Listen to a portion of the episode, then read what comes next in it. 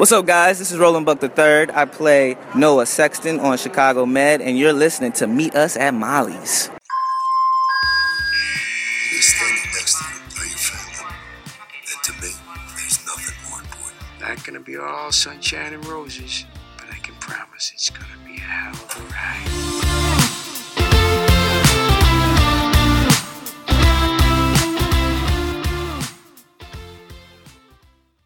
Hey, Shyhards, welcome to episode 80 of Meet Us at Molly's. We are going to discuss the crossover that you guys just watched. Um, as always, I'm Gina. I'm joined by Bryna. Hello, everybody. Uh, I've got like legit butterflies about this episode because I am still so shook by this crossover. I know it's been days. How did you feel about it?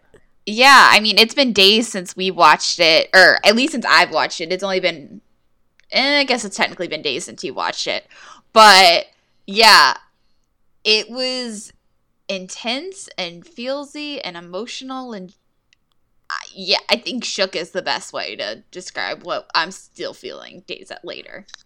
I just can't believe what happened happened. I never saw like half of this episode coming. I don't know what I had concocted in my brain, but this was not it. Like I said, I didn't see half of this episode coming. Oh my god. I know. I'm just like I'm like blown away and speechless and simultaneously wanting to travel to Chicago and give Jay and Will very very long hugs. I mean, we're on the same page, right? Like this is hands down the best crossover they've ever done Yes. I, Like- yeah, I will agree with that. By a mile. Like I I just think it was so well done. I mean, I loved how this wasn't really just like an isolated story. Like it actually carried over storylines from the premiere and set up things to be explored later on. Like the transitions from one show to the next were just so good. Like it was just all in all, like it was incredible. Like incredible episode. It, yeah, it was. And I feel like the scale of the whole thing was a lot grander than we've seen in previous crossovers because I know the one last year, the one that started with Platt at the news station, you know, when that aired, we were like, wow, they've never done one this big. This is the best one they've ever done. It's so smooth, it's so cohesive. They outdid themselves again with this one. Yeah, but I even feel like with that one, with the Platt one, it was very much, even though it was a crossover, it was still very much like a PD episode and then a Fire episode, just with the crossover, like with the characters crossing over. Like Yeah. they had like the distinct tones, and you could definitely tell. And not that you couldn't tell like which episode was which in this part, but there was just anchors throughout. Like obviously Jay was the biggest one. Jay, I mean, Jay had the biggest part of the whole entire crossover because he anchored it from fire into med into PD. And that's something we've never seen done before. Like one character from one show anchoring all like the storylines for all three. And I just thought that was so well done. yeah it, it was like it was like there were just kind of like two really big emotional waves that kind of rode us through all three hours and so it like it started with you know the fire and then the stella stuff and we rode that out and then the j stuff picked up and we kind of rode that out and by the end of it i was just kind of like what just happened But I almost feel like yes, there was like the two different waves, but like the J wave was there from the very beginning. yeah And like obviously it was very much less in the fire stuff. But like in Med, I mean, Jay was almost like you would have thought if you had never seen this before that Jay was a main character on Med too. Like you would have had no idea. yeah it was so so well done and i'm still not okay over it um but yeah so we're gonna switch it up a little tonight because i am ripping and raring to go and talk about this crossover and get out all of my feels so we are gonna talk about the episode we're just gonna dive right in go right for the big stuff and then we're gonna talk about the news at the end and we'll put timestamps in our episode description so you know where to look for what so, oh gosh. Okay. So, um, Brian, I know you said you watched this episode on like a Thursday night at like 6 p.m., right? So it was like a normal time, no big deal. Yeah, I mean, I watched it as pretty much like as soon as I finished my work for the day, but like the day that we got access to it. Um, and yeah, and I was like, oh yeah, like, and I was like kind of nervous going in. I was like, I don't know what I'm really getting myself into. Like, I kind of have an idea, but not really. And so then I watched it, and then like two hours later, and I was like, holy shit. I really, what did I text you? Hold on. Um, I believe you texted me fucking hell in all caps at one point, Yeah, probably. and then just a bunch of other stuff that made me really nervous. It was just really like you were like, "This is so intense. Oh my god, I need you to watch this now." And I was like, "Brenna, I have so much adulting to do. Please stop. I want to watch it right now, but cannot." Yeah, something like that. I was just like, and then you were like, do I pick sleep or do I pick the screener? And I was like, well, you need to do what you want to do, but like, you Oh god, I learned the toughest lesson about that because obviously, you know, y- listeners, you know that we interviewed Annie Ilonzeh last week. If you have not listened to that interview yet, go listen to it. We had such an awesome chat with Annie. She's awesome. Um, but yeah, I edited that and then I was like, okay, I could stay up really late and watch the screener or I could go to bed. And I made the adult decision and I went to bed, which was like the biggest mistake ever. I'm never doing that again because I spent all day Friday texting Bryna like, "Can I watch it now? Can I watch it now?" Well, and And then you you, were were like- like, yeah, no, and then you were like, well, maybe I can do an hour at lunch and then an hour when I come home. And I was like, you're not gonna want to turn it off. Like, that's gonna be the worst decision you do. So just wait and watch it all at once. So what did I do? I watched all three at once at three o'clock in the morning. Yep, I started Why it did at you three start it at and- three? Why did you start it at three? because my boyfriend is younger than me and has a lot more energy and did not go to bed until three a.m. At some point, I would have just said like, "Hey, fuck it," at like one a.m. and be like, "I'm watching this anyway." Oh, I, I let him know. I was like, listen, I'm watching the screener after you go to bed. He's like, you really think you're gonna stay up like longer than I do? Because usually I pass out before him. And I was like, oh, you watch me. Challenge accepted. And I watched all of it at three o'clock in the morning. It was just, yeah. Oh my god. So, um, watched it at three. I finished it at five, and I was like, okay, now I can go like right to sleep. Oh no, I was so like blown away and so just like impacted by this crossover. I had to sit awake for maybe like 30 or 40 more minutes and just process everything. Like I was trying to sleep and then I was like, no, all of that just happened. Like, oh my god. Well, it's like try And- holding that in when you can't talk about it with anyone. You at least had to got to wait for me to wake up, which was not that much longer after that, but still. That's true. I really hope you keep your phone silent in the middle of the night, do you? I don't, but I don't hear it. Like you don't wake Okay, that's okay. Good to know. Good to know because I disregard that frequently, actually. Um, yeah, you do. But no, I like I'll hear it if it's my alarm, but I don't hear it if it's text. I don't know why, but I yeah. If I do, I went. If I did, I went right back to bed. That's good. That's good. I feel slightly better about that. I mean, granted, I would have texted you even if I had known that because, Yeah. yeah, it was like five in the morning and I was just completely shook. I can't think of another word of, other than just like completely shook.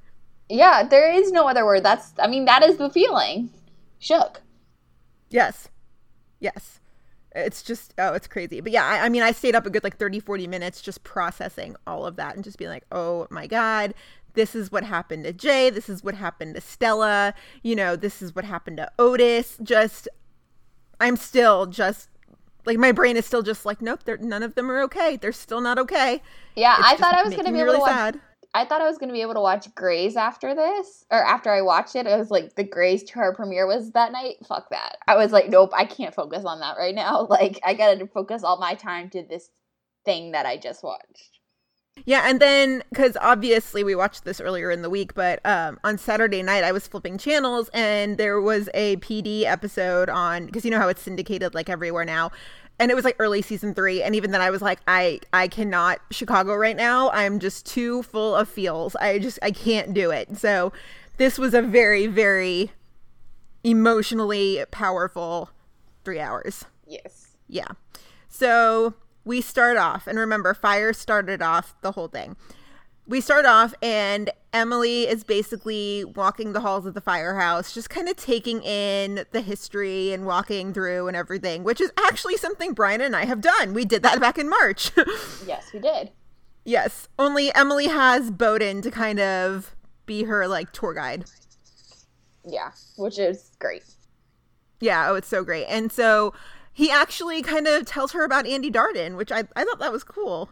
Darden, always love a good Darden reference. so solid so Yeah. solid Um, I do at some point want to see somebody educate her on Shay, especially now that she's a paramedic. Oh, that yeah. I know, I know. I really want, like, I, I don't know. I want to see something about, like, I, I want to see something that has to do with, like, Kelly telling Stella about Shay. Kelly telling Stella. We already had that kind of conversation. I mean, not really, but like. We, you and I have had that conversation about how we want to see it happen. Kelly and Stella have not had that conversation. Oh my god, all the things are running together. Yes, we had that conversation. They did not have that conversation. They did not have that. No. So, um, but yeah. So I mean, the the bells go off, whatever, blah blah blah, and Mister Short Little Micromanager Gorsch like insists on being at the scene. Like, what the hell is that all about? Why the fuck does he have to go? Like, literally, what? He literally plays no role. He doesn't even start helping people get out of the building. He's just literally trying to be Bowden's like commanding assistant, whatever the fuck he's doing. Yeah, and I love how he makes a point to say, like, I'm not trying to be in your way. Okay, but your very presence is exactly what that is. Well, and then he's like, I don't mean to be in your way, but like, I'm just here because Commissioner Grissom wants me to be. Okay, Commissioner Grissom might want you to be at 51. Okay, fine, I can like deal with that shit for a while. But Commissioner Grissom didn't mean, hey, I need you like riding Bowden's ass in the middle of like the biggest fire that we've had in like a long time. Right. Like, no. No. But, But, I did the best. Go ahead. yeah, go ahead. I think we're. Gonna, I was gonna say the best part was when they end up going um, to the hospital, kind of in between the transition between fire and med, and Bowden leaves his ass at the scene. It was so funny. It was so great how he was like reaching for the door and Bowden was like, nope. Peace out. Yeah, that was really great. I mean, that that part was great. The circumstances not so great, but yeah, That was- exactly. yeah. But that part was really funny. We also met Chloe. Yeah. Okay. Do we think this Chloe girl that Cruz rescued is gonna be Cruz's new love interest? Did you get those vibes? Um, yes. Yes, I did. Because remember when we read Chloe's description, it was that she was going to have her eyes on someone in the firehouse. Only we thought it was going to be Casey. Yeah. Well, we said it has, either has to be Cruz because he's technically the only single one, or Casey, and we went with the Right. Casey option. But yeah, I it just gave me so many vibes, and it gave me so many Station 19 vibes with Dean and the girl with the dog. I don't remember her name. Um, JJ. JJ didn't have the dog. JJ was Yeah, JJ after. No, JJ was the oh oh like the the pilot. You're thinking like early in the pilot. Okay, okay, okay. Never mind. Yeah, got it. I mean, but then it also it was like the girl with the dog slash JJ vibes. But yes, like it just gave me very Money Station 19 vibes and like Dean, the whole Dean situation. But yes, Also, listeners, if you haven't checked out Station 19, go do it. Yeah. It's yeah, because they're two different shows, Chicago Fire and Station 19. There's two different shows, and we love them both. Yeah, we do. yeah yeah they're good so yeah i no i get that with the station 19 vibes i mean she seems likable so far granted that's because we Yeah, only saw her I like would- walking down a flight of stairs Yeah, and she seemed concerned for Cruz even after she had just met him. So I'm okay with her if she's concerned for Cruz. So yeah and it's very bowden and donna too how they meet because remember how bowden met donna like sort of on a Oh, call Yeah, I forgot about that. yeah yeah and it's also how kelly met renee but we don't talk about renee yeah we don't like her We don't talk about that.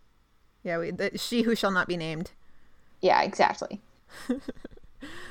there's just so much to unpack here. I feel like we're like skipping all over this episode, but I mean, literally, there's just so much. I, we both just kind of brain dumped when it came to recapping this. Yeah, I was just like anything I had feelings about, I just like put it in. But yeah, there's a Yeah. lot. I mean, obviously we're skipping over. I mean, we're not take breaking this down episode by or scene by scene because if we did that, we could spend a whole like eight hours on this episode. Oh yeah, this episode would take an entire afternoon for us to record. So Yeah. if it seems like we're skipping over something, we're probably coming back to it. We're just gonna bounce all over the place because it's really just wherever our brains take us. Because good Yeah. God. Okay, so yeah, Chloe and Cruz they met. That's cool. Um, that was also the moment when Otis met the woman with the baby, right? Yes, and I seriously thought we had this conversation via text, but I seriously thought when Otis is like, "Here, do you want me to take your baby?" that it was gonna explode. Like the door was gonna swing wide open. The door like to the floor, into like that connected the stairwell to the floor. Um, and it was gonna like swing wide open, and fire was gonna start shooting out at them. Like that's what I was thinking. But That's something that this fire episode did so, so well. I feel like I just was sitting there waiting for stuff to explode the entire episode. Just like gripping the couch, like, oh god, here it comes. But it, you know, that was something this episode did really, really well. yeah, I would love to know, like the behind the scenes workings of how they create this fire for television and specifically this one just because of the scale that it was on and in the building that it was in and like what it's like to film the scene like behind the scenes of this fire. Like because like every time i've watched it which has now been twice well every time both times i've watched it um like that's what i was thinking about was just like wow like i wonder what it was like to film this or you know um just all those kinds of questions. I would love to know what this was like. Yeah, just so, so crazy. And this was the very first thing they filmed of the season. It was like, welcome back. We are going to have this happen. it makes so much more having seen this now it makes so much more sense on why they did this first Yeah, completely. Because just, whoa. And what it's just so different from like a normal fire episode for them just because of the scale that it's on so mm-hmm. like derek said in our interview on our website if you haven't seen it but derek said you know just they did it first because of how much prep time it took over the summer and so it was just better to get it out of the way first and then go back and shoot episode one versus like let's shoot episode one and then have to figure everything out for episode two and then go back to normal for three it's just like it doesn't make sense Right, right. And the you know the other thing too that I really liked about this, which is I, I've always kind of wanted them to do this, but this episode only tracks one call, this episode of Fire. It's one call and all of the things that happen within that. And I like that's like when when you see a promo and it like revolves around a call like i would fall for that so many times and be like okay this episode is just going to be one call. But then it's not and the call is like two seconds of the actual episode. No no. This episode revolved around this fire. And i love that. I wish they would do that more often where you know issues in the episode revolve around one incident. Yeah, it's almost. I mean, again, like I'm not trying to compare to other shows, but this is just like when you say that, this is what I'm thinking of. Do you remember that episode in Station 19 last season where it's kind of like they they're all talking to I don't know who it is, like the district deputy commissioner or whatever about like what happened the past 24 hours like at their call and like they're all talking about like the aftermath and like what happened and how from each of their point of views. Oh yeah i do i do remember that episode yeah Like I love episodes like that where you know what the end result was, like you see everyone talking about it, but then you go back like 24 or 48 hours or however many however long and like figure out how you got to that point. I love Yeah. episodes like that. But yeah, I feel like we never get anything on those kind of levels. Um or very rarely. We've gotten some, but like very rarely. yeah that was really good so we learned more about emily's background i'm so glad that they answered this question like immediately and didn't drag it out of what Yeah. her history was Yeah. Also not what I don't know what I thought her background was going to be, but that was definitely not it. yeah i mean I, I figured she had to have been in some sort of med school program Well, of some sorts I figured that's what I figured. I didn't think it was going to be like she cheated on her boards. I don't know what I thought it was going to be. I thought she was going to maybe have like had some kind of like personal issue or something that got her like kicked her out of whatever program. Um but I didn't realize she was going to have cheated on her boards. That's more what I meant. yeah and so and i mean she said that there was a lot going on in her life so i'm sure we'll find out more about that at some point but i'm glad we i'm glad they answered that and didn't drag it out like the whole who is like her thing on this is this is us where it's just like the biggest question in the world and we're never going to find out and if we do it's going to be like 3 years from now Yeah. Also just glad to know Lakeshore still exists cuz, you know, always like a good Lakeshore reference. they rebuilt it after the first bombing good to know Good to know. yeah and i'm glad they made that distinction otherwise we'd be sitting here and be like but where was she a resident Yeah. She was at Lakeshore. lakeshore noted which means maybe she worked with alec wilhite Probably, and Kendra. And Although Kendra, Kendra, yeah. Kendra went to med, so who knows? Who knows? Maybe she like retired or something, or like ran away and moved to another city or something. Because she was like, "Uh, uh these hospitals keep getting bombed. I can't do this shit." Yeah, probably. So yeah, we finally learned more about Emily. Uh, we also saw Mouch and the truck candidate from the other firehouse. I think this guy is going to come back around. This candidate. It seemed like I feel like they put too much focus on him for him not to have like eventually come back around. Also, is he from another house? Oh, no, I guess he was he from another house, or we? I meant to say engine candidate in this outline, or is he just like on engine and we never see him? No, he's from another house. He was from um, whatever house Truck Thirty Seven was, because Thirty Seven's the one where Bowden was like, "You're handling the water, and we're going to handle all the other stuff." But what is Uh. engine at um fifty one? I thought engine was the same thing as truck. Engine is the water guys. I thought.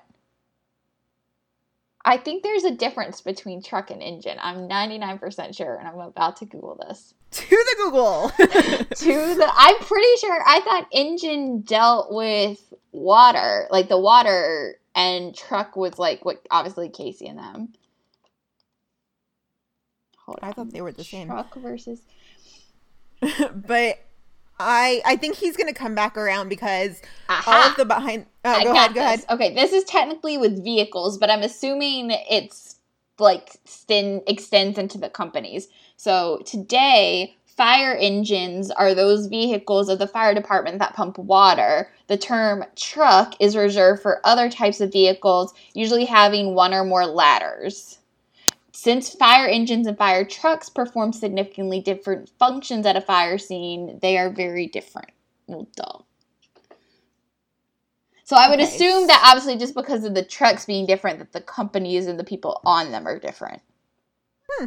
But since Chicago Fire doesn't focus on the engine company at 51, I didn't know if we ever learned what like number they were. So does that mean that there's always like an extra third truck that goes with everybody that we never see that lives like? They talk about it sometimes. so there's like a whole other people, a whole other group of people to this firehouse that we never. Well, that's why there's always extras. When you see like extras around, they're the engine. My mind is blown. I mean, somebody's got to go put the water out, and you never see our guys do it. So, like, who do you think's doing it? Well, you do though. There was when Dawson became a firefighter. Um, that like first call that she had, she is she's the one who had to figure out the hose and like how to hook it up. Yeah, I guess, but like that's a storyline thing. That's not like clearly that's not like a typically how things run thing. Oh, I'm I'm paying way closer attention to this in the future. Yeah. No, you definitely hear engine something something get called out every now and then. And like any like I said, anytime they have extras, like typically they're probably performing it's like engine. Man, I don't know, but yeah, I just ju- blew so your mind. But anyway, my so- question was was he from another house or was he on engine in this same house? That's more that's where we came from all this. I think he's from another house. okay. but I also think he's going to come back around because I think this is the same guy that we've seen in Annie and Kara's behind like Instagram videos. That's what I thought. That's what I thought. Yeah, Yeah. and Miranda's too. Yeah. Yeah. They have been so good with their Instagram game lately on the fire. Oh my goodness. I know they're on point. They're always on point. So funny. So funny. Oh man. Yeah, and so, you know, I know you had pointed out, Brenna, that, you know, we never really see Mouch get angry like that. Yeah, I mean, like we just never see that side of him, and I think, I mean, one of the, I mean, like his big quote in the scene when he's like yelling at this guy is like, you know, hey, I'm scared too, like any sane person would be, but difference is like civilians panic and firefighters react. And so I think it was just like the scale of this call, like clearly was impacting everyone in such different ways, and I think, obviously, it was just I think it did a really good job of showing, you know, that like obviously it's easy to kind of fall in a routine of like going for like false alarms for things or like little smoke things here and there, but like when it comes to these bigger calls, like it can still, you know, have extreme effects on firefighters and impact them in very different ways. Yeah, for sure, for sure. We also got a little bit of Casey and Brett interaction. Um, I want more, please. I love this little friendship. Yeah, why haven't we had more of this like all along? Yeah, for sure. For sure. I mean, when it started off and Casey was like, I've been looking for you all morning. Like, are you avoiding me? I was like, ooh, what is happening here? I will take this. Yeah. I mean, but it almost kind of sounded like, I mean, granted, I know that's not what this was in this moment, but typically, like that kind of like conversation when you're like, hey, I know you're avoiding me. Like, why are you avoiding me? Like, it's typically probably something that comes after like a night of sex. And so, like, I knew that wasn't what was happening clearly, but I was like, this is not typically how this goes. I wonder what this is about. But then when Casey hands her the picture from Gabby, just, oh, all the feels. I loved everything about that moment. How, you know, Brett was like, let me check you out. And then she was like, sit your ass down or I'm reporting you. And then Casey was finally like, would you just talk to me? And she was like, how could you let her go? I was like, oh, yeah. Well, and I know a lot of people on Twitter after the premiere were complaining. They're like, I mean, they had their whole other feelings about the Dawsey part of it, but a lot of people were saying, you know, why didn't Brett get any closure with her? And this, I right. think, obviously was their answer to that. But I thought it was so well done. Yeah, so well done. I mean, I I still don't think this is good enough closure for Brett. I feel for her. I mean, her best friend just up and left with no explanation. Like I couldn't imagine if my BFF did that. I'd be so hurt. Yeah. Also, I'm just glad that we know officially that Casey wasn't just calm, cool, and collected about Gabby leaving. Because mm-hmm. that was like one of the things that irked me last week was just I was like, he's got to be pissed at her, right? Like he can't just accept that she is doing what she loves and is something you know making a difference in this world and being all Gabby Dawson and just like being okay with it. So obviously, yeah. hearing it from him, I was like, okay, great. You're angry, pissed. I'm okay with this. I mean, yeah, but but he, I mean, he put all of that aside for Gabby, which just, I my my heart just breaks for him in this whole situation, because there's just no, there was no changing her mind. So he, like, the only thing he could do was just, you know, put his feelings aside and be happy for her. Yeah, but I'm just like I said, just glad to know from Casey himself that he was not just calm, cool, and collected about her. Right. No, I'm with you. I'm with you. But I mean, if I were Brett, I think I'd be, I'd still be pissed off by that picture. I don't think I'd be happy by that picture. I would just be like, really? This is all I get after our friendship is a picture of us with a note on the back? Yeah, I mean, I, I get that, and I think I would still be pissed too if I was in Brett's situation. But on the one hand, I would have been glad to know that I meant something to her, like in mm-hmm. order to like get something, even though it's just a picture with like a little note. But like clearly, Brett was important enough to her to do something. I mean, where was Antonio's picture? Man, we I yeah, that's a whole other bag of worms that they're probably never going to unpack. Right, but I'm just, you know, like in the grand scheme of things, like Casey, you know, she saw Casey in person and gave him his hug and whatever and had that whole conversation. But then Brett at least got something out of it. Like she was important important enough to Gabby to get something. Right. But I understand I mean I I would be pissed if I was Brett still, but I'd be up for the development of a friendship between Casey and Brett just because they're both trying to fill this Gabby sized void in their lives. And it just brings them closer. I'd be here for that. Right. Well, and I think I hope we get to see more of Casey going to Brett about these things. A, because like you said, because of the Gabby sized void. But I also just think in terms of like friendship wise, like obviously I love the Casey Severide friendship, but then you're gonna get something more out of him going to Brett and see like a different side, like a different like different pieces of advice, um, like different reactions to different situations. So I think it could also just add a lot to Casey's storyline as he's trying to navigate this new life that he's gonna have to create for himself. Right. So. Right. So Severide went action star. That happened. Fuck only Kelly. But like what the fuck was that self rescue? But like Taylor was actually hanging from like the 22nd story of Was this that building when this they filmed happened? it. Was this how that happened? That's exactly what happened. That's all the behind the scenes stuff we've read is literally they had Taylor Kinney like hanging out of like a 20 story window or something. I would love to talk to him and see what that was like. Oh yeah, for sure. Cuz I mean there was some stuff that we saw during one Chicago day where Taylor was like I do as many stunts as insurance will let me do. So I'm wondering how that he convinced NBC to let him do that one. That's in. I mean, honestly, like at some point, I figured like they had to have, um, they were gonna have to fake it at some point just because you need the close-ups, and it obviously the close-ups have to be him. Like they can't just be an extra. But I would have sworn that all the like far away angles were like an extra. Like a stunt double? Yeah. Jeez. I, that was some crazy shit. That was some crazy shit. I'm glad that that kid that he was with though was so chill about it, because that would have made things really difficult if the kid was freaking out. Okay, well, yeah, only Kelly because only Kelly would think to like go about it this way, and it Mhm. it worked so well. But also, just Severide with kids is just like so like he's so calm, cool, and collected, and like you said, it allowed the kid to be calm, cool, and collected in this moment. Yeah. Yeah. I thought it was so cute when they finally like kicked in the the window on this the floor below them and the kid just kind of looked at Kelly and then started laughing like, "Oh my god, we just did that." Yeah, it was. So cute. I, I still can't believe this scene actually happened though. Uh, yeah, no, it was crazy. I mean, of course, only Kelly, only Kelly and only Severide, right? Oh, it, yeah. yeah so perfect so yeah um I, should we talk about stella before we jump over to Yeah, let's scroll down and Atlantic. talk about. Yeah, let's talk about Stella.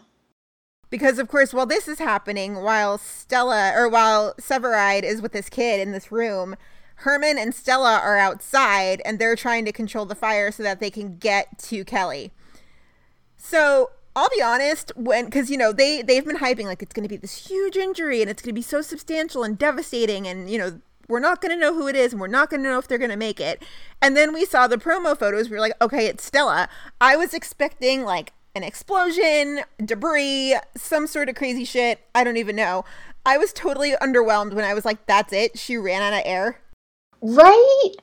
Right. And then I was just like, I was like, you're an, like, I didn't want to say this because, like, obviously I knew she was getting injured and it was a whole thing, but I was like, you idiot. Like, I understand why you're, like, why you're still there because you're a firefighter and you, you know, you care about Severide. Like, I get it. Like, I understand why you're still in this moment. But I was like, we could have prevented this whole thing.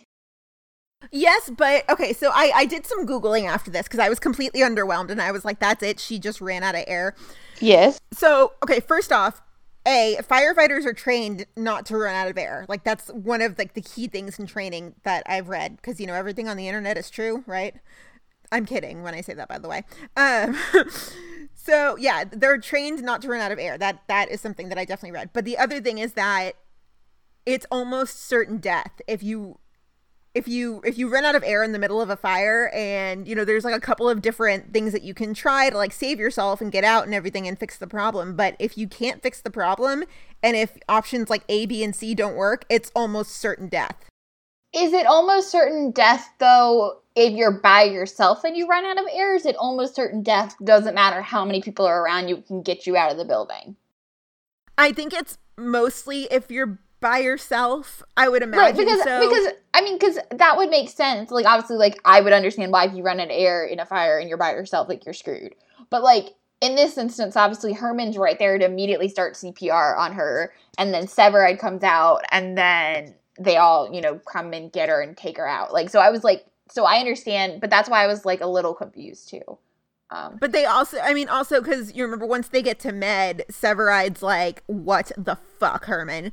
And she hits the ground, and I mean, she didn't, she didn't tell Herman she was running out of air. She didn't try to grab onto him or anything. She basically didn't say anything, and she just passed out. And so I'm imagining with the hose and the fire, all of that noise is drowning out the fact that your other, your partner just hit the ground. You know, so um you know, I, I guess it was like a good 30 seconds before her pass alarm went off. And that's when probably Herman was like, oh shit, that happened. But even, even just like a few seconds can be really substantial in terms of damage based on what I read on the internet, which you know it may or may not be true, but it's it's really serious. Like it's it's way more serious than it seems to just simply run out of air. So that's why I googled because I was like, really.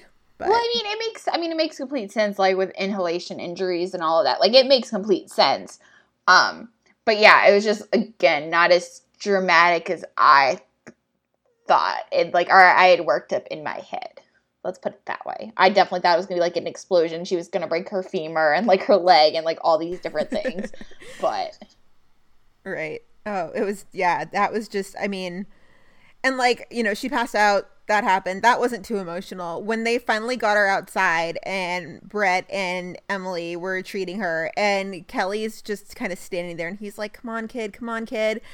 Like that was when I was like, "Oh, oh, I don't like to see Kelly when he's hurting. It makes me really sad." I was even okay at that point. Like I was starting to obviously like get there. But for me, it was when they get to the hospital and Severide's confronting Herman about this, and he says, you know, he's like, "You're supposed to have her back, Herman." And Herman says, he's like, "She didn't tell me her air was low. She was trying to save you." And I was just like, "Ooh, gut punch." Yeah, and that's that's the reason why I'm not so much like Stella. Come on, like you dumbass. That's that's the reason I'm not because I get it. It's because if she turns her back and Herman can't handle the the hose by himself, I mean, she loses her boyfriend and a little kid, and that's a lot to handle if that's the case. So I mean, I get it, and Severide would have done the same thing. But my thing wasn't that. Like my thing wasn't. Oh, I did. Like I understand. Like I under, completely understand why she and Herman like were you know saving Sever are trying to save Severide and like help out. Like I get that. But the thing is, is like you can monitor it, and like she was clearly outside the building at some point. So I don't understand. And maybe again, I don't know enough about this, but like, why didn't she just change her air out sooner? I, I would guess this some I would guess just because of like the size of the fire, the scale. I just I understand I understand why Stella did what she did because that was a bitch of a fire. So No, I, de- mean, no, I, I, no, I definitely get that. But like I said, like I, practical Brianna is also like, well, this could have been prevented, and you know, she could have changed her air out as it's like it's like putting gas in a car, right? Like you never like nobody ever lets it get to zero because then they're going to be stranded and stuck and like screwed. You always fill it up at least. I mean, you can choose when you fill it up and like switch it out or whatever, but like a quarter of a tank left, like usually people are filling it up because they don't want to get stranded somewhere. Yes, I I still say that Casey is the bigger dumbass for his leap into the elevator shaft. Yeah, I yeah. No, I mean, yeah, but still. And you know, if Severide's air was running low and the tables were turned and Stella was inside that room, oh hell yeah, Severide would let his air run out. There's no way in hell he would swap it out and leave her. No, I think any of them would have done it. Oh like yeah, Mouch. Cruz, like literally any of them would have done it, and that's why Yeah. I mean, you know, they're loyal, like they're a family. Um, Yeah. But it's like I said, it's just the little teeny tiny practical voice in my head is just like, this is stupid. like, what are we doing? Oh man, uh, it was yeah. That was that was some crazy shit. I I just yeah. When Severide's hurting, it just makes me really sad. And then like I mean yeah, he did blow up at Herman, but I mean I think we all knew that he was just emotional. Oh, for sure. I was more pissed about what the med people were doing to poor Severide, but let's let's let's get into this. Let's please, and then we're gonna have to talk about Otis at some point. But that was more med, so I mean, well, yeah, Yeah. So we bleed over into the med portion, and oh my god, okay, like I feel like Connor and Ethan took one look at Stella, and they were like, "Well, her lung is injured, so we're just gonna like chop her head off and call it a day." Yeah, like they wanted to remove her lung and end her career. Like, really? Like without looking at any other options? Really? Like, I feel like that would be if I came into med with like a scrape on my leg, and they were like, "We're gonna amputate." Bye. Right. Like without if you if you I mean, obviously if you had a scrape on your leg and like the last result was to amputate, okay, fine. But like without looking at any other options?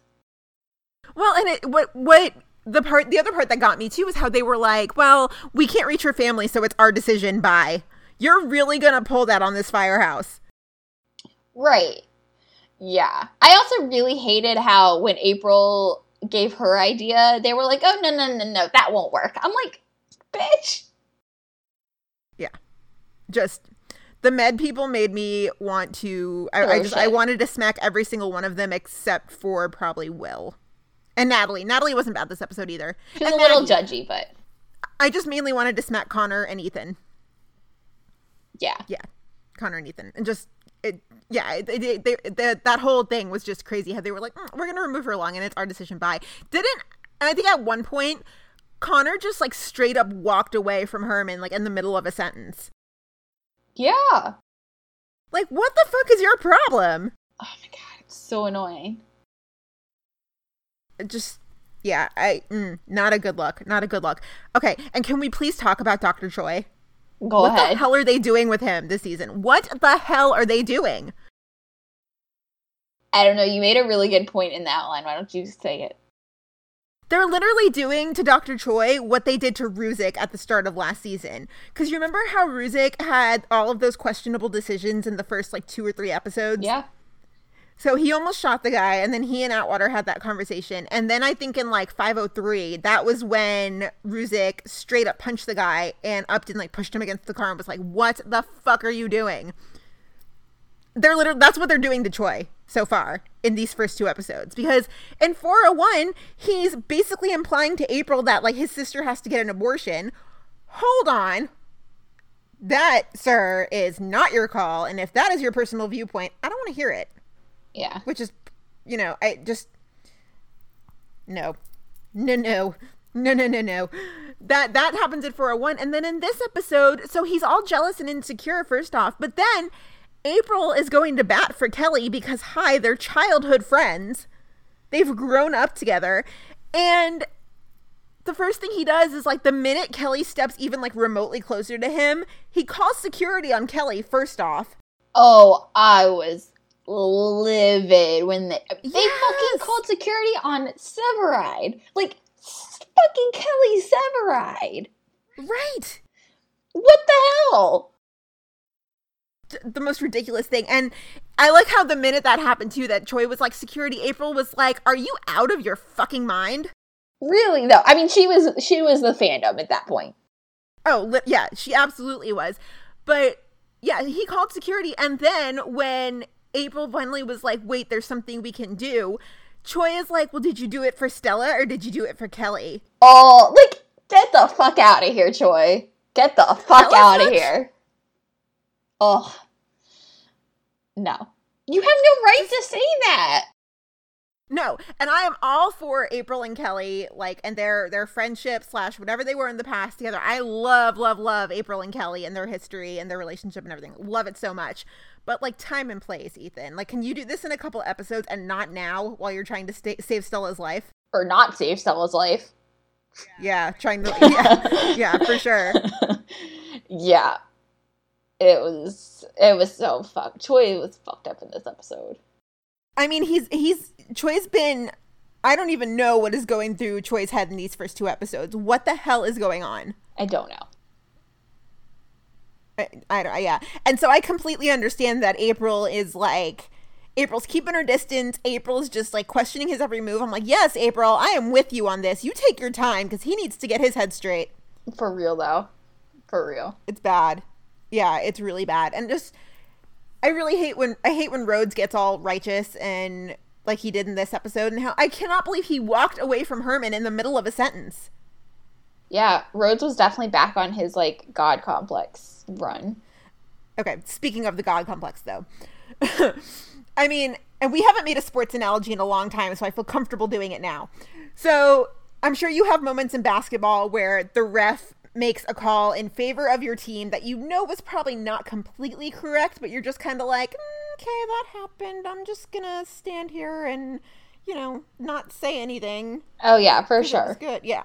That's exactly what this was in this situation. How, you know, they finally came up with the alternative to treat Stella. We didn't have to take out her whole lung. We were just going to take out part of it. And Ava was like, this is super risky. You can't do this. You're going to screw up X, Y, and Z. And Connor was like, no, I can do it. No, I can do it. His god complex was in full swing, but I was over here like, I don't see anything. I'm just gonna go like make myself some coffee or something and see what happens. Like, I definitely turned a blind eye when his god complex kicked in because this was finally when it was like for the benefit.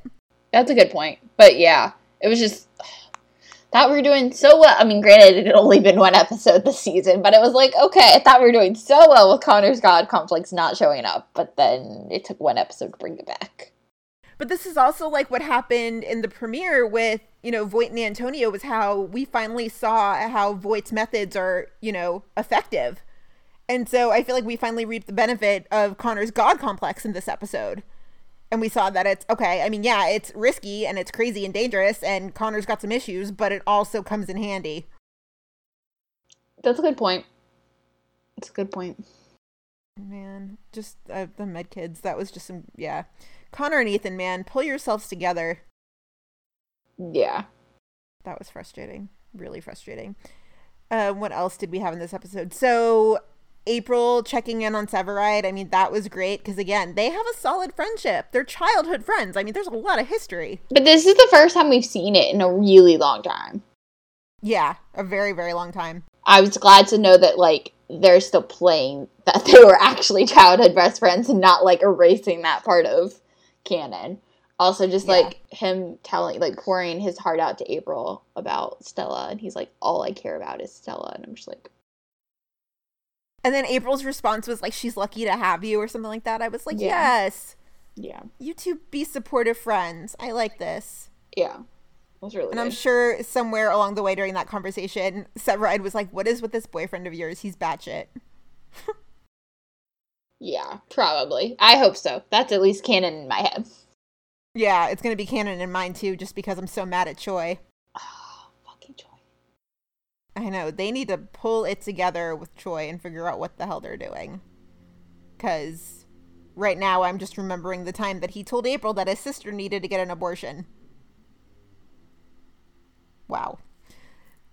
So finally, you know, Rhodes is, or it, it, didn't April came up with some alternative, and I can't remember what the alternative was, but You Connor mean- was Her ECMO alternative or her no, no. Her sitting- getting the fire, getting like Casey and them to convince Rhodes to do it because they're actually her family.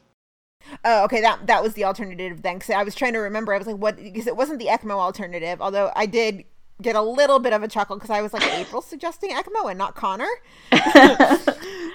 little chuckle. Uh, but yeah, so you know, she she finally convinces them to rally to Rhodes and be like, "Hello, we're her family. Why are you doing this?" And it finally kind of gets Connor in the right head, which is good. You know what else bothered me was when they called security on Severide.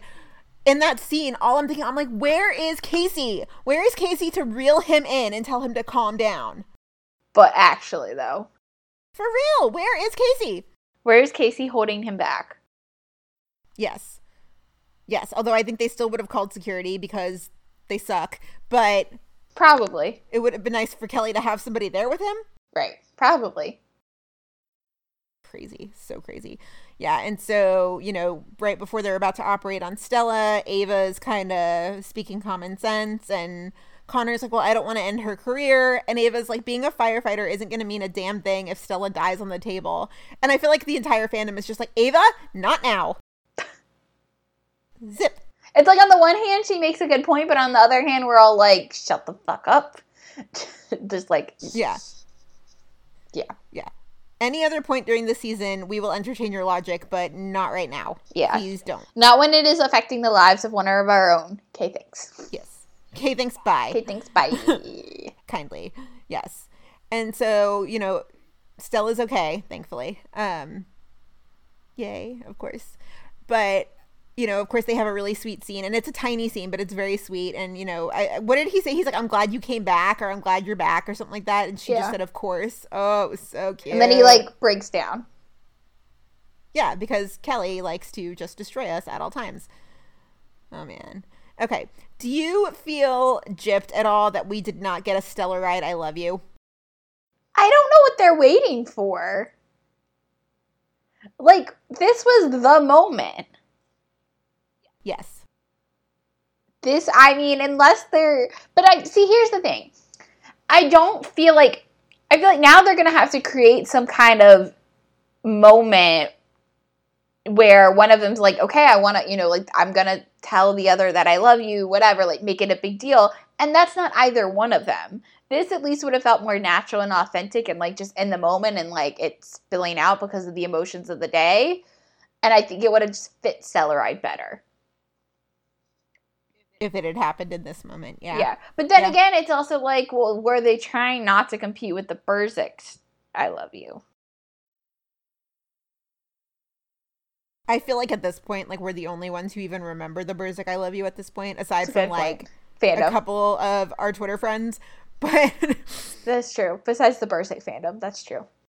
yeah, that's yeah. I mean, I I wouldn't have compared it. I would have been like, oh, here's Kelly finally showing some emotion. But Not that I would have compared them either, but I like in terms of like why we didn't get it. Like maybe they would have thought that, you know, the female had, you know, it went through something traumatic, and the male is in a hospital, and they pour out the feelings. It's just like seemed very. I don't know. I could be wrong, but I don't know. I was gonna say something and now I can't remember what I was. Oh no, I remember what I was gonna say. So I mean, I think this was more. I think the whole purpose behind Stella's injury was more so. It was more for the crossover because if you think about it, Kelly's injury in the med backdoor pilot was really, I think, just for like dramatic effect because it really didn't have much of a long term impact at all. He was back to work and normal in the next episode. Yeah, no, it's definitely for the like crossover aspect of this. Whereas like Otis's injury last year was for like storyline purposes. Yeah, Yeah, for sure. So. Okay. Um. Do we talk Otis or do we Yeah, let- him to the Halstead brothers? Halstead Brothers has to be last. We're saving Oh man. that has to be like its own separate thing. Well, let's do Otis. Okay, okay, Otis, Otis, Otis, Otis. Okay, so yeah, I mean Otis is handling this fire just perfectly fine. You know, he's going through everything and he's leading a bunch of people down the stairs and there's a mom and a baby. And the mom is like, "Hello, can we please just like take the elevator?" And Otis is like, "No, we can't do that. The elevators are toast." Shit, And- I, like really though? Like that's like the first thing they tell you in like elementary school when they're like you can't like stairs only when you're in a fire drill, like no elevators or anything like that. Like stairs only. I I mean, I don't remember half the stuff that they taught us in elementary But school But anytime like they tell you in like fire drills, and maybe I'm thinking more college, but like anytime they talk about fire drills, they say no elevators, stairs only. You can't use the elevators; they don't work. I, I don't know. Maybe she thought that since the fire was contained to one floor that it wouldn't be an issue. Uh, I don't know. I don't know. I don't know. I don't know. But yeah, and so I mean, I, that was such a cute moment when Otis was like, "I can take your baby," and he's like, "Want to come to Otis?" That was super cute. But basically, they get downstairs, they realize that the mom's not there, and they basically figure it out. Oh my goodness, this was one of like the earlier scenes in the crossover. But Otis opens the elevator, and the mom and baby have been like cooked alive. Yeah, Oh, wow, yeah. that was a moment. That was it because they ended up taking the elevator, and the elevator went up towards the floors of the fire instead of going down. And yeah, that was Wow. yeah, that was impactful. so impactful man yeah and so they get to they finally get to med and otis is like shaking and he's just like short of breath and yeah he's not good and he finally he kind of passes out and dr charles sits with him and they start to kind of touch on you know all of the things that otis has been through in the past year and how he's he he's showing symptoms of ptsd Yeah. I'm really glad they decided to like talk about this and look at PTSD and fighters and firefighters because it's something that I've always wondered about when you like watch this show, but I'm really glad they started to open that conversation with this. Absolutely. Same, same, same. It's long overdue. It's really long overdue. Yeah. And so, you know, Dr. Charles is trying to convince, or not convince him, but like trying to tell him, you know, hey, you've been through a lot. Like, you've been shot. Even I know what that's like. you know, a lot of stuff has happened and you're exhibiting these symptoms. And Otis is just like, no, no, like, I- I'm good. I'm okay. don't psychoanalyze me. Like, I'm okay. And he's just kind of reading right through it. And basically, it all kind of ends in Otis just being like, you know, or Dr. Charles is like, would you at least see a therapist? And Otis is like, no, because if that happens, you know, there's a stigma and then everybody else finds out and, you know, that's, that's, he, he just decides not to do it because of the stigma that comes with it. Yeah. And the line he uses on Dr. Charles, he's like, he says something, I think, in Russian. And then he's like, life's not a stroll across the meadow. He's like, these things I see, they're part of the job. Everybody sees them. We cope. Oh, Yeah, I know. that hit. That was another gut punch. Yeah. Yeah, for sure. I mean, yeah, I'm not going to get all soapboxy here. I've done enough of that in the past week or so with a million little things. That's a whole nother conversation. But basically, he ends up leaving with Cruz and Herman and Mouch and everybody. And, you know, Dr. Charles is like, well, he's got a family, he's got support. That'll do for now. Yeah. So I think that we're going to come back to it. Yeah. I hope we come back to it. I hope so.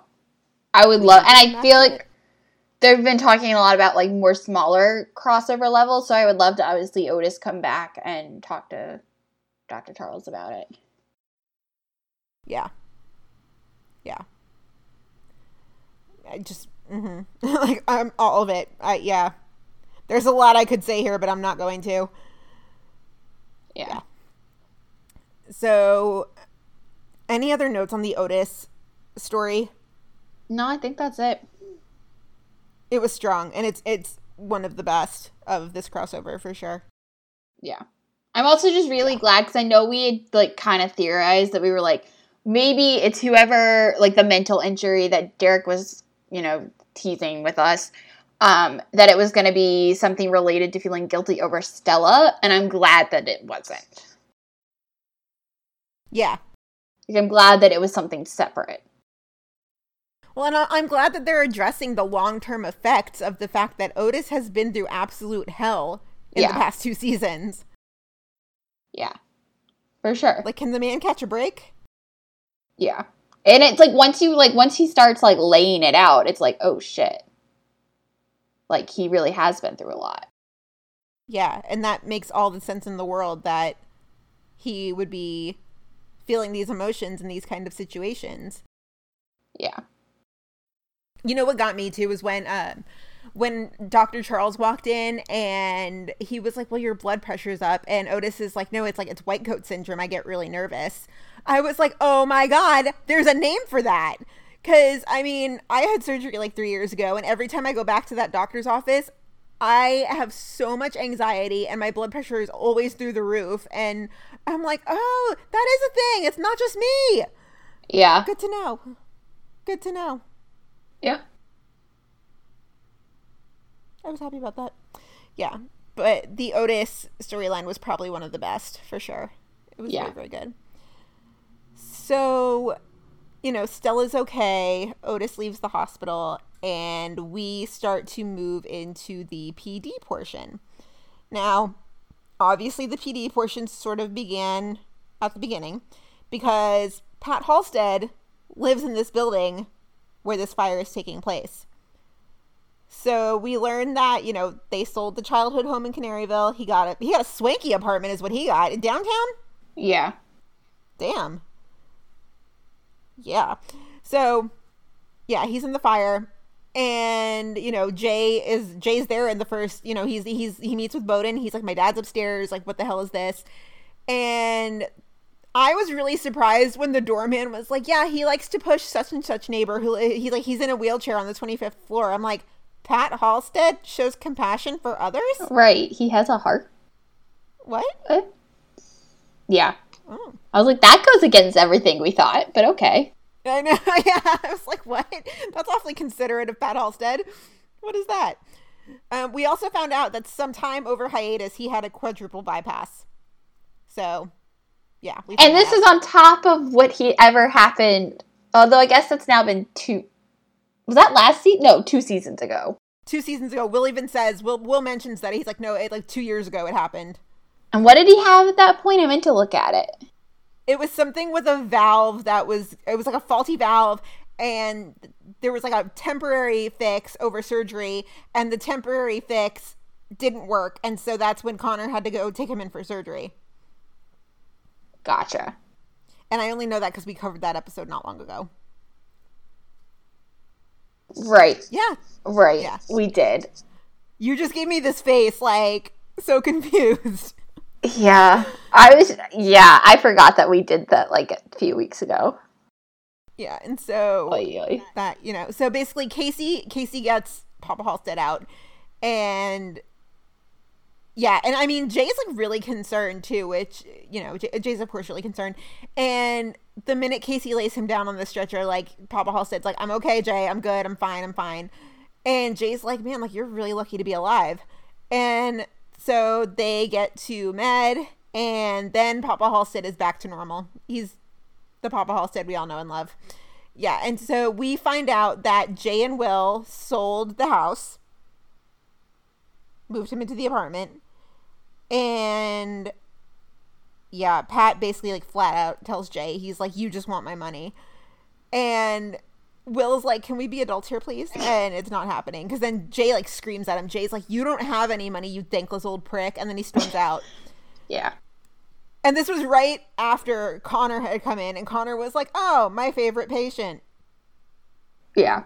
Like, yeah, not not thrilled, but yeah. So Pat accuses Jay of doing it so he can get his money. Jay storms out, and things just kind of fall apart fast, fast, fast, fast. Yeah, Brenda, do you want to take it from here? Yeah. So I still okay. What actually happens?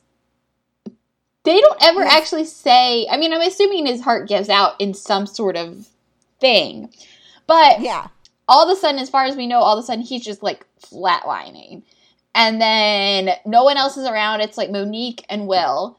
And Monique basically points out that she's like, hey, like, you know, he's your dad. Like, shouldn't another doctor run co- the code? And Sassy, like, Sassy Will is my favorite. Sa- Will's like, you got one handy? Like, wh- what else do you expect him to do? Um, and so, yeah, Will, I mean, tries to save Papa Halstead's life. And Jay even comes in he's like, What happened? And then at that point, it's just like him flatlining. I think that I think that's exactly what happened. Is he just crashed? Like his heart just But couldn't take it. okay, going kind of off of the theme here of like maybe we just put this in our mind, like, and I thought of some kind of like I was thinking some kind of crazy shit was gonna happen, but that seemed very anticlimactic for him dying. I mean, the man had a quadruple bypass. I don't think his heart could handle even the slightest bit of smoke inhalation. No, I I know I I get that, but it was just like, oh, all of a sudden we see him and he's flatlined, and it's just like, oh, okay, I mean, it happens. yeah.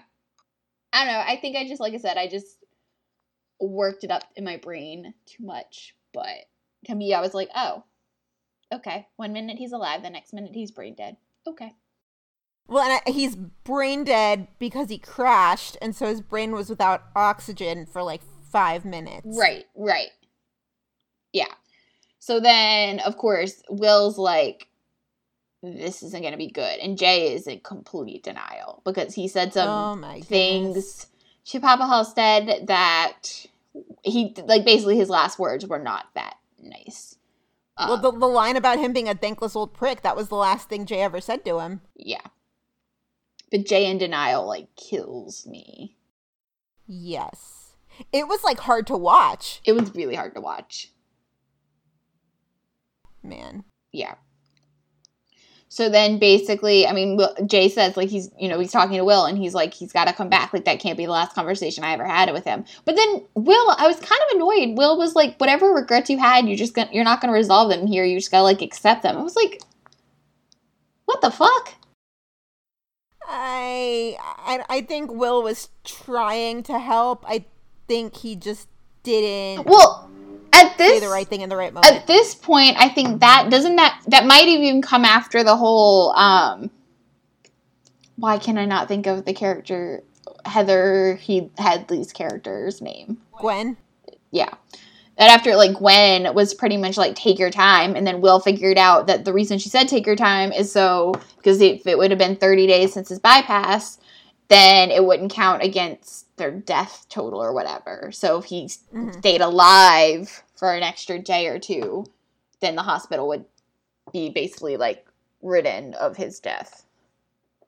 Yeah, yeah, and so Will just kind of was. Will was in his I think Will just chose the wrong thing in the wrong moment. But you know what really bothered me about this portion of the crossover, which was like this is like the med portion that we're in with Will and Jay at this point. Like everybody kept shitting on Will. I was like, can we stop this, please? And like at one point, Jay was like, all of your degrees, all of that money, and this is what we get. I'm like, hey, hey, hey, hey. He's still a doctor. He still knows what he's talking about. And the fact that he can keep his head on straight in the middle of all of this is something we should be giving him credit for. Yeah, no, that's true. I think like again, I think it was just everyone was so in their feels, like Jay, um, just everyone was reacting with their heart, not their mind necessarily. So mm. That's true. That's true. Yeah, yeah. I mean that, and then I mean, I don't. I feel like we've never seen Jay this upset and this rattled like in his life. I can't recall another time when we've seen that, but man, like Jay, when he lashes out, like he goes for the jugular. Because when he was like lashing out at Will, he was like, you know, you always thought you were better than us. You left. This happened. That happened. I was like, oh, oh whoa, okay. This is a portion of the relationship we've never d- explored before. his lashing out at Haley though later on when we get to the PD, like in a second when we get to the PD stuff, like damn, that was cold. Yes, He yes. gets too particular. But okay, so before we get there, so basically the how we get into from med into PD, because I feel like we have to set this up here before I start talking about Jay and PD, is that Mhm. A woman was brought in from the fire and she had some burns on her, whatever. She was Jane Doe, nobody knew anything about her, whatever. Um, Ethan had done put saline in her what did he put in her body? Oh, I don't remember. But he put something in her body to like cool her down or whatever he did. Um, I thought she developed she was developing compartment syndrome. They thought it was that. It wasn't that. They found out it was because she had a broken ulna. Then they find they start looking over her body and she's bruises all over places all over the places. So she was abused before she was burned. So then she was she leaves without any you know anyone knowing so then she's on the run so then they call in pd to investigate where this girl went and then they find a chip and find out she's being possibly tracked they find her eventually she ends up dying yada yada yada yada so now we're using her as a way to investigate like who started this fire. That's where Yeah. we get to. So anyway Yeah. they're having a conversation about the oh, shit what are their names? Daniel the father and the two sons that they're like looking at as suspects in this murder. We'll just we don't need names. Yeah. we'll just leave it at that. And they're talking about their different options whatever. And at one point they're talking about bringing the son that they're no they're pretty certain wasn't involved just as a way to like get the father to turn on the other son. And haley's like well isn't that like you know kind of stupid? Like why are we you know willing to risk a innocent human's life just to do this? And jay's like five other innocent people died because of this you know because of this guy's not so innocent brother and father so i'm sorry if my heart doesn't bleed like yours. And i was like damn jay that's cold. Ooh. And then I was like, but what's even colder than that is later on when Haley, when Jay gets told that he can't go to the scene because of how, you know, personally he's affected by this, and Haley's asking him for his keys and they're having to blow out. Jay basically tells her, he's like, you're just projecting whatever daddy daughter crap got you screwed up. Wow. Yeah, yikes. Ice cold. Ice cold. And even Haley said at that point, she's like, I'm done being your punching bag. Yeah. I feel like she really gets him for how short of time they've worked together now. She really gets him. I'm very in on this partnership. It's like not necessarily I don't want it to go anywhere else. Like I'm very in on it as like a friendship and like a work relationship. I'm not into it as something else, but like she knows him. Yeah, she she really gets him for them only having been partners for what a year She- now. Yeah, she can easily read him. She's not afraid to call him out on his bullshit when he's not doing what he's supposed to be doing or saying the right thing. She knows when to call him out. Yeah, for sure. For sure. And so, I mean, that was some crazy shit. Should we backtrack to when Papa Halstead does finally pass? That was a long time ago, though. Papa Halstead. He dies at the end of Med. Yeah, we already skipped that. We were already in PD. I'm confused. Um, Yeah, I was mean, let's, like that. yeah, skip. We can backtrack. Okay, so just that because the one of the final scenes of Med before we get into the the the Jane Doe is when you know Jay finally is like, "Who am I kidding? He's not coming back." And so I know the scene that I really wanted to see, like before we got into the PD portion, I really wanted the scene where like Papa Halstead finally is like he, you know, he flatlines or whatever. They know he's gone, and Jay and Will are just like hugging and crying. I like we got a kind of a version of that scene, but like literally that image of like Jay and Will just sitting there together, like holding their father's hand, was just like, oh, my feels Yeah. so sad. But yeah, and then then we get into PD, and then of course Burgess is trying to offer sympathy, Voight's trying to offer sympathy, and both, and he's like, no, I don't want to hear it. I want to work. Let's go. Let's move. Yeah. I really hope that they do deal with his grief like more in subsequent episodes because that shit's gonna stay with him a while. I feel like they're gonna have to, but I mean, I could be wrong. But I feel like they've set it up so that they can't not talk. Everything that happens and the way this episode ends, like, I feel like they have to touch on it at some point. Yeah. Oh, it's crazy. It's so crazy. But yeah, I mean, and the lashing out at Haley like that. Yeah, that was that was crazy. That was nuts. Uh, I mean, the whole case was really interesting, and I like how they set it up so that you know it was definitely impactful for Jay because it was a father and his two sons. I didn't even So think about it like feeling that. I actually kind of hate if I have to pick a not for the Jay stuff because I thought that was all really good. I could have cared less about the case part, like the case part. I I didn't care. I thought it wasn't as strong as some of the other stuff, and I think the reason I don't think it was as strong. And our friend Ashley, who was on our episode last week, Ashley Summerall from Telltale TV, when we were texting about it, she made this really good point. I think this is why I thought I didn't care about the case and it wasn't as strong. There wasn't enough crossing over between like the other shows and PD. Like it felt like just a straight PD episode at that point. Yeah, uh, yeah, I'll go with that. I'll Because agree with that. We, yeah. you I cared so much more about fire and med because in the fire part obviously there was the Jay stuff people were getting injured and then like they were going back and forth to med and so like even though they weren't necessarily focusing on med at that point like you were still seeing the med setting at that point so it was like building up to that and then in med obviously there's like tons of crossing over between jay being there and then all the fire people being there there was plenty of crossover but then you get to pd and besides kelly there's none i mean i guess maybe like a Boden scene here and there but that doesn't really count um, Yeah. so it was just kind of like it felt like any other old PD episode. Not that it wasn't like a good overall episode, but like I didn't care about the case. Like I just wanted more of the personal stuff and the crossing over stuff, and I felt like that was missing a little bit from PD. I did enjoy seeing David Zayas. He played the father. Um, I loved, loved, loved Dexter, and he was on that. And that, yeah. So I was like, oh, hey, David Zayas. Only he was playing a bad guy and not a good detective like he did on Dexter.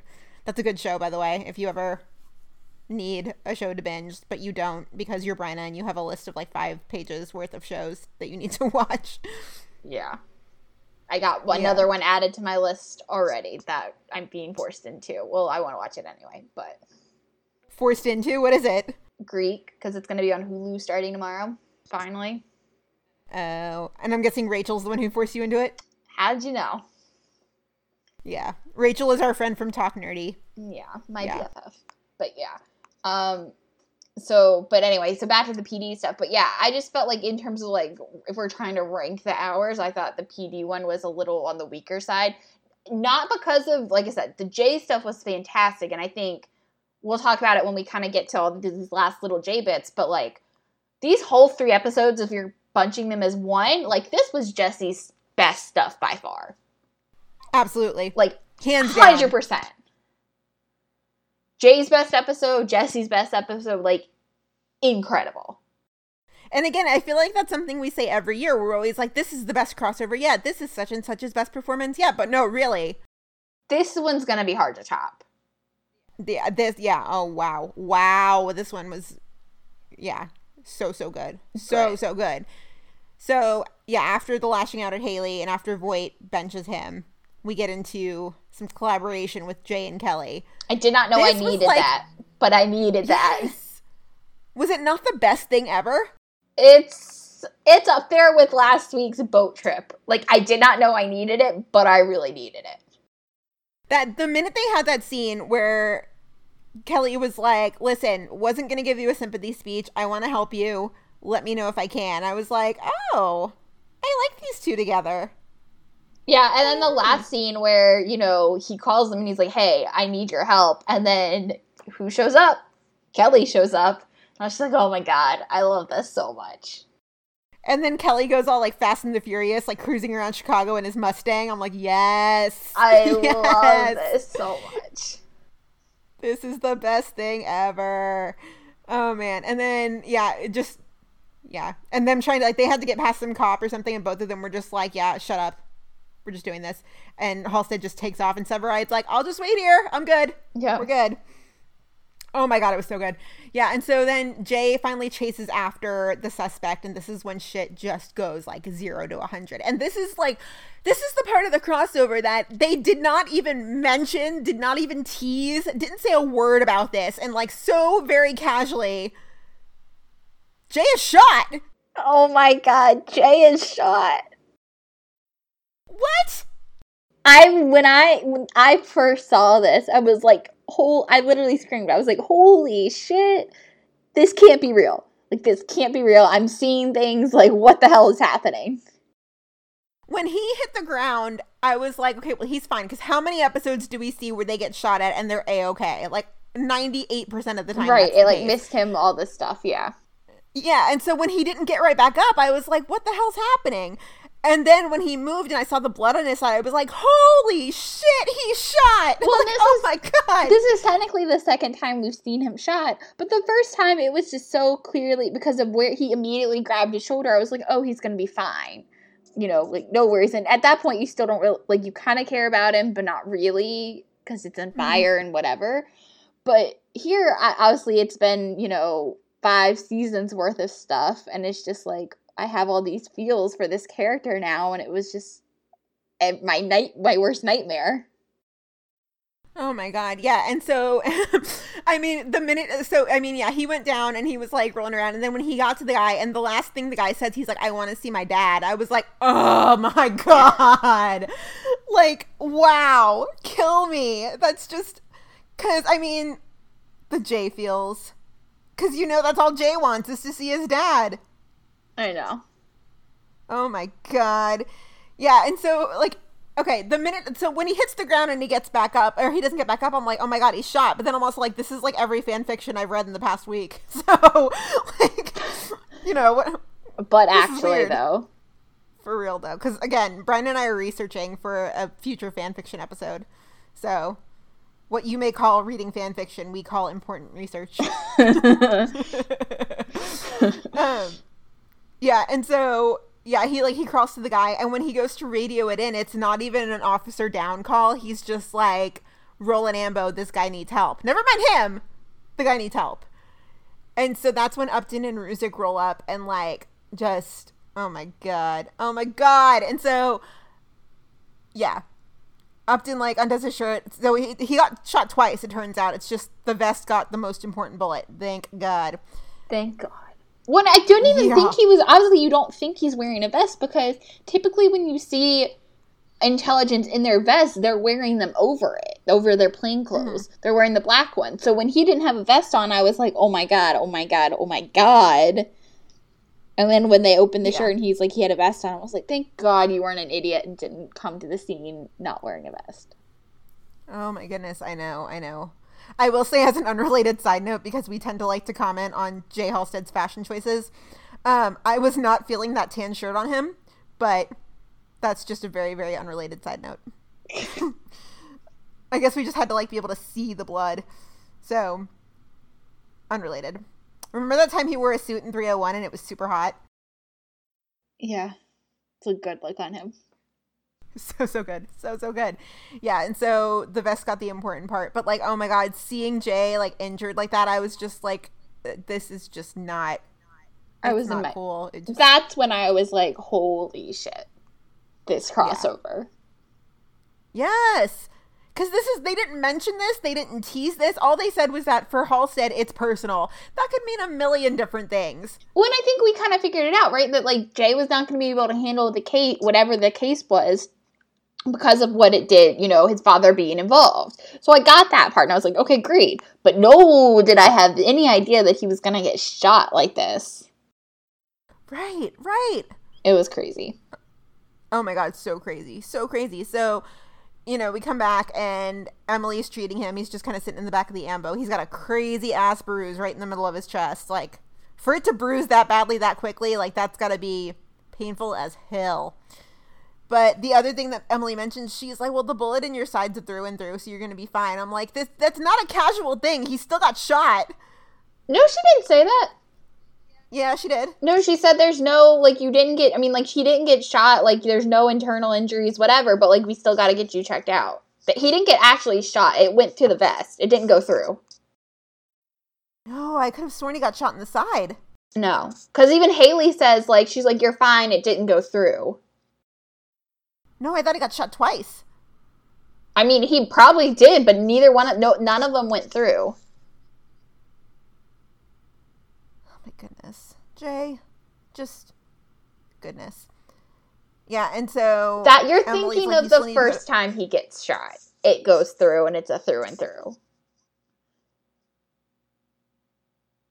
I could swear he gets shot a second time. No, I'm talking about in fire. In fire, it's a through and through. It goes through. In PD, in this time, it does not. None of the bullets go through.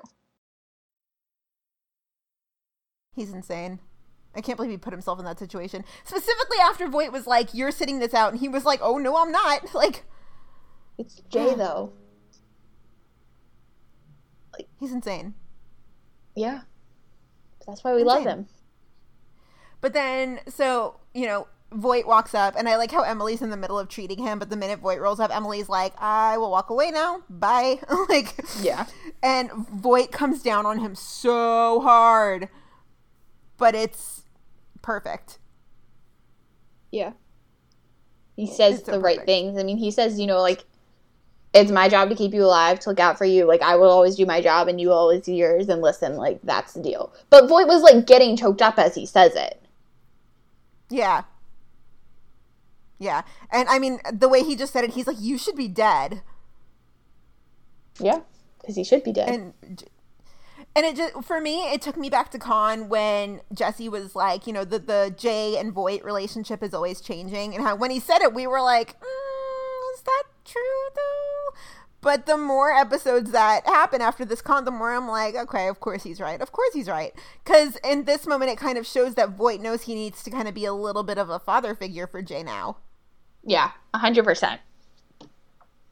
And I think that's a really good point, yeah. like harkening back to con, because I wouldn't have thought about that, but it's very true. I mean, obviously Jesse was projecting a little bit because I, I don't think at that point it had changed this much, but there's a drastic change now. Like you can see it in this episode. Yeah, for sure. And the way Voight came down on him, definitely that was that was definitely a shift there. But yeah, with that line when he's like, "It's my job to keep you alive," I was just like, "Oh, in the feels." All in the Holy shit. And then of course he explains to Haley, he's like, "I couldn't stop myself."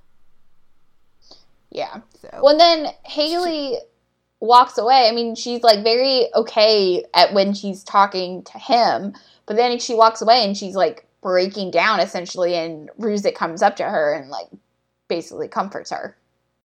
okay, yeah. What did we what did we think slash take from this moment? Was this anything worth reading into? I think it's worth reading into because he says, "Let's go get a drink and talk about it." I I really liked that moment and I thought it was really sweet and I thought Ruzek handled it so well and he was like it's the adrenaline like don't worry and she was like I thought he was dead and he's like yeah me too Like I thought that was really sweet. Um, I, I uh, are they really gonna give us Upsick? I don't know. I don't know. But It, it's kind of. Burgess. I feel like they kind of are leaning towards that way just because of them being partnered up a bunch last, like because of last week too. Like they're clearly setting up some kind of new dynamic between the two of them. To me, I don't know how I feel about that because like it's gonna make things awkward between Upton and Burgess. Maybe that's what makes Burgess come to her senses. So, as in like 603 is gonna be kind of a Bruzik has to choose between Upton and Burgess.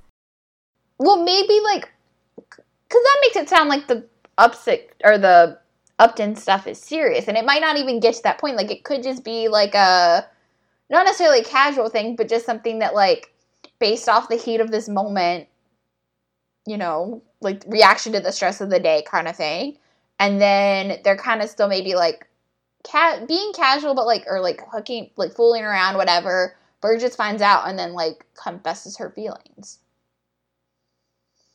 Like the way Burzek happens is a reaction to Upton and Ruzek. Hmm. Because no one said we can't have both, right? And they never technically said that it was going to be a romance for the multiple episodes. They just said we were going to see something between two partners in intelligence we hadn't seen something with before. So what's to say it can't start and end in 603? And we can't also get the Burgess, Burgess and Ruzek stuff in 603. You're implying we can have our cake and eat it too. Yeah. Ooh, that's that dude. We don't often get that in one Chicagoland. Yeah. So I don't know. I could, obviously could be completely wrong, but like, what's to say we can't? Their tease is not wrong, but like Marina's tease wasn't also wrong either. Man, I just yeah, yeah. Take us through the last scene, Brenna, because it's it's yeah. Mm, In one ways, it like hurts so bad, but in the other ways, I think this is my favorite scene of the entire crossover. So basically, the last scene, Will and Jay go to this apartment, which I don't understand how it's not completely burned because it Yeah, side note, but okay, I don't understand how it's not completely burned and down to the ground, essentially. But okay, side note aside. Um, yeah, so they go and they're just kind of looking around, um, you know, going to start going through some of his thing or Pat Halstead's things. Um, Jay goes into the bedroom and starts going through some drawers, and one of the first things he pulls out is this picture of his dad, and I, wh- who I am assuming is his mom oh, and Mama he H. starts like crying. I mean, he starts like breaking. This is where his like breakdown kind of starts. And I was like, "Holy shit!" Like we're actually seeing like this is. I mean, granted, it's not like the history of like what happened to their mom, but like it's acknowledgement of that. I was like, "Holy shit! yeah. Holy shit!" Holy shit, indeed. So then he starts pulling out some other stuffs, and among it is some newspaper clippings and pictures of Jay's accomplishments within CPD, showing that even though Pat was a, you know, crusty old guy that, you know, was stubborn and all these things, but like he was actually still really proud of Jay. And Jay's like in full on tears after this. And then it just cuts to black. oh man. I like was sobbing so hard at this point. I was just like staring at the screen like did that just did those 3 hours just happen? Did that just happen? That just happened. I was like, oh my god. I had the chills, like honest to God chills after that. Yeah, for sure. You know what got me? Because I mean, yeah, I mean, you know, I definitely feel for Jay because like he didn't get along with his father, but then of course now that he's gone, it's like too late. That's that. But you know, there's that point where Haley's checking on him and he's like, "You want me to talk to you? Okay." And he's like, "You know, we didn't get along. I'm not proud of it. That's the case." But then he was like, "He didn't want me to enlist. He didn't want me to join CPD." I'm like, "Okay, well, he didn't want you to enlist or become a cop. He didn't want Will to become a doctor. What did he want his sons to do?" We'll never know. I don't know. Yeah, I don't know. We will never know at this point. Yeah, so crazy. But uh, just, mm, yeah, wow. Yeah. I, yeah, I'm like out of words. I'm just like I can't even form words to describe how I feel about that crossover. Holy And shit. honest to God, especially if we can't get any more, I mean, like obviously, like Pat Halstead's dead. Like we can't, we're not getting unless through Jay's eyes, like in he's talking about it or will, like a conversation between two of them. Like we're at this point, like we can't get the Pat Halstead PD episode that we always wanted. But I was like, not that this was. I mean, I still want more information about Jay's and Will's family background. But I was like, this is like not more than enough. But I was like, this is like a, like this is a good start to everything I've always wanted. And I didn't know I wanted it in this form, but this is like a good start to everything I wanted. yeah, So wow. yeah, it was good. Do you wish we had had more Manstead in this episode? No. Because like I no. I think they did the right amount. I think Natalie being there for Will, you know, when she first was like, as soon as she finds out, she comes and says, you know, I'm here for you if you need whatever. And then Will and her having that conversation on the roof or wherever they were. Um, I think that was plenty. I that wa- that wasn't the point. That's not the point of the Right. episode. Um, I think they did a really good job of, you know, people who needed to be in the spotlight to tell the stories that they were trying to tell. They did it, and then, you know, gave everyone like maybe little moments here and there, but like they didn't try to overshadow and throw out just like as much for every character as they could, just because it's a crossover. Yeah. I think they did a really good job of that. So I was no, I thought they were. I thought it was good. Yeah. Oh, it was so good. I'm just, I, I, I yeah, yeah. I, I can't even. I can't form words. Like, wow. But yes, that is the crossover. Can we have an episode, or can we have a week now where like only happy things happen? Can they all just maybe like watch a rom com, or I don't know, eat some candy together, or like Now, Gina, you know that's not going to happen. I know, but I feel like they all deserve a break. like, yeah. Can somebody just like bring Jay a teddy bear or something? Maybe just like give him a hug. Can we just get an easy week, like, to regroup? Yeah, mm, unfortunately, that never happens. Oh, Not this is one Chicago, Gina. Good things never come. But like, I mean, is every episode this season gonna be like this? Is every week just gonna be three hours of like emotional warfare? Uh, probably to some extent. These have been really intense for these first two episodes. Yeah, to some extent, I'm sure they will be. Man. Yeah. So crazy. But yeah, that's the crossover. Holy shit. I know. Like I mean, like like we said before, just like I mean, we say this every year, but this year I think it's going to be really hard to top this crossover. Like this was incredible, and I think they've all said it in like all their One Chicago Day interviews and just interviews leading up to the season. But I think what they were able to do with this three hours of television, like back to back to back in like one straight crossover, like you, I mean, essentially it's like a three hour movie seeing it, like them saying that, I'm like, oh yeah, sure. Like it's big for television. Like this is never something that's really been done before. But like seeing it is a completely different story. Like this is like a television event that we're gonna remember. Oh, for sure.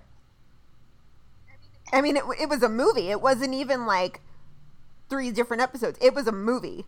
Yeah. It's just the fact that they were, I mean, the fact that they can air back to back to back. I don't, they could not have done this if they had to break it up. Even if they had two on the Right. same night and then had to go to one hour, or so they couldn't have done this if it wasn't all the same night. Yeah, I'm with you on that one. I agree. Which is why I told you you couldn't break it up yourself when you were watching it. Like you had to watch it straight. And- I listened. Did I not? you did. I listened. You did, and I'm proud of you for that. Thank but you. yeah, but no, I just now reflecting back on what everyone said about like how monumental them all being on one night is. Like, I mean, granted, I already knew it, but like seeing this, it's just like wow. Oh, it's perfect. It is perfect. because you get to see everybody on one night. Yeah. And I think that is part of the thing that made this crossover so emotional is because, you know, all of these characters are going through something, but it's not that you're just watching a show and you're like, oh, this character is injured. This character just lost his father. It feels like your friends are going through this. You're just like, oh my God, my friend Stella the firefighter has been injured. My friend Jay the cop just had, like lost his father. Yeah. Crazy.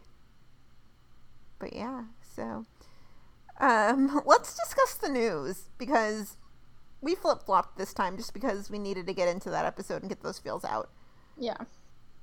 Because we had a good amount of news. Yeah, we had some really So- good news. Yeah, really, really good news. Really good news. And if you're thinking of like turning off the podcast at this point, don't because again, good news. So wait. So, um, Bryna, start us off with the first bit, please. Yeah, so there was a TV Guide article that was like nine things about season seven, whatever. A bunch of them are about the premiere episode, so you can kind of just like nix those now because we've all seen the premiere. Um, but some of the things that were in there that aren't about the premiere, um, as I mentioned before, lots more crossovers to come, just kind of on more smaller scale, but that's always really exciting. Um, apparently, this year, Fire Med and PD are all slated to air on Halloween. And so that special holiday will be incorporated into all three shows that night, which is exciting. Because who doesn't love a good exciting. who doesn't love a good Halloween episode of anything? Yo, Charlie and I decided on our Halloween costumes this weekend, and I'm dying because they're really funny. What are, are you you- going out at all for Halloween? Like I've gotten to there that point yet. I have no idea. Um, Charlie and I are going to be Rick and Morty. Oh, that's cool. Yeah, that's going to be super funny. I'm yeah, I ordered my like really weird wig the other day. That'll so. I'm excited for that one. That'll be funny. But yeah, we're going out the weekend before, so don't worry. It's not like we're going to be going out on a Halloween night when the shows are airing. Yeah. Um, but who does? I mean, but who doesn't love a good Halloween episode of anything? I mean, hello, Dance with the Stars Halloween week is like my favorite week all year. I mean, not, but not actually, but like it's up there. I love Dancing with the Stars Halloween night. Um, yeah, we're also gonna get to learn more about Stella's background, which we'd kind of heard before, but I mean, obviously, seeing it written in a TV Guide article, meaning it's like actually happening. Um, one of her friends from high school, I think, is what it's gonna be. Like, her is coming to visit, so that'll be fun. Yeah. But the biggest piece of news that we got from this, and like as soon as I texted Gina this, I was like, holy shit, one of our wish list items is coming true. The Firehouse will Yes. see an LGBTQ character arc this season. Um, the article keeps going and says, while we don't know who will be involved just yet, um, Annie Ilonzeh teased that someone on the show will explore their sexuality and the idea of not needing to be defined by one thing in the coming episodes. Should we start the speculation game? Yeah, let's start it. Who do you think? I mean, I I don't know if I have any other ideas just beyond Emily, just for the sole fact that Annie gave that quote. And why would she be commenting on it if it wasn't possibly her? That's true. I was going to go with Brett, but yeah, Emily sounds like a. We're not going with no no no no. And it cannot be Brett. You don't think? I don't think so. But I could be wrong. I hope I, I think I don't want it to be Brett just because like in the back of my mind I'm still holding out hope for Antonio, but I could be wrong. God, right? I mean, granted, she could be bi, but I'm still holding out for hope for Antonio. So That point of the premiere when she looked at Emily and she was like, I'm single. I just wanted to be like, would you walk your ass down the block, please? Like, the 21st is steps away. yeah. So I don't know. I mean, I feel like any everyone else is in like fairly solid committed relationships at this point. yeah. And I feel like obviously they're introducing a new character, so this would be the time to do it. But I, I could be completely wrong about it being Right. um, Emily. So, but like I said, my first thought is that it's Emily just because of the fact that they used um, Annie's quote in this. Right. So, But, like, hallelujah, we're getting our. yeah, uh, regardless, and it's not just Yeah. going to be like minor um, character it, that like was saved from a fire kind of thing. right. It's like an actual legitimate character arc. yes. That's awesome. Yeah. Awesome, awesome. We also got promo photos for episode three of all three shows. There is one of Kelly and Stella like in some sort of field doing like super sleuth work or something. I thought that was a little odd. Yeah. They were also this is like the company picnic episode or whatever for Fire, whatever that is. Yeah. Because I just noticed there was like all these kids watching something or whatever, and I texted you the picture, and I was like, of course, of course, Cap and Otis are also sitting amongst all the kids, because like, who else would it be? Oh, absolutely, absolutely, because they're kids trapped in adults' bodies. uh, yeah, for sure, for sure. And then the the PD one, I think at some point there was a picture of like Antonio in the back of an ambo, like getting checked out or something. So I think he like hurts his arm or something in six oh three. Wait, what? Yeah, there's a promo photo of Antonio, like he's sitting in the back of an ambo getting checked out. So um, he hurts himself in some way, shape, or form, but it looks really, really minor. I missed that one. Then I'll send it to you. please do. We'll do. We'll do. We'll do. But yes, um, we also got some casting news for Fire. Brianna, will you take us through that, please? Yes. So TV Line reported that Teddy Sears is cast as Chaplain Kyle Sheffield on Fire. Their little blurb here says Sheffield, who makes his debut in episode 6, enters Firehouse 51 after the beloved Chaplain Orlovsky announces his retirement. He is described as warm, kind hearted, clean whistle, open and eager clergyman. The born leader has a caring soul and speaks with affection and authority. While the character is a fresh face to viewers, the audience will discover that Sheffield already shares a history with new paramedic Emily Foster, who joined the team in season 7, or in the season 7 premiere. He will also interact with Emily's partner, Sylvie Brett. My first thought upon reading this was, oh, thank God they're not going to kill Orlovsky. He's just retiring.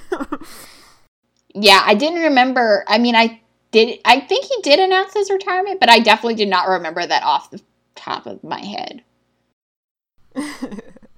yeah, I'm, I'm happy they're not going to kill him off, but uh, we, we shall see. We shall see. See, I have this little, and this is again my like head canon, whatever. I don't have it fully fleshed out, so I don't know how it will work. I wonder, and again, this is because I think, because of the quote, that Emily's going to be the LGBTQ character. But what if this has some reason that it ties into it because of like religion, like not wanting to come out because of religion? Ah, Tying thing, Yeah. I don't know if that actually works, but Right. that's Right, like you're- where my since they already share a history and why else would she need to see a chaplain i mean i guess she could see a chaplain after she cheated on her boards but it's not the same thing so like that's where i like have tied this into my own head but again that's my head canon my theory yeah, tons of questions. So that it's it's yeah, sounds good. And he's coming in episode six, right? Mhm. Sweet. So that's good to know. And he used to be on. um I thought he was on something that you used to watch.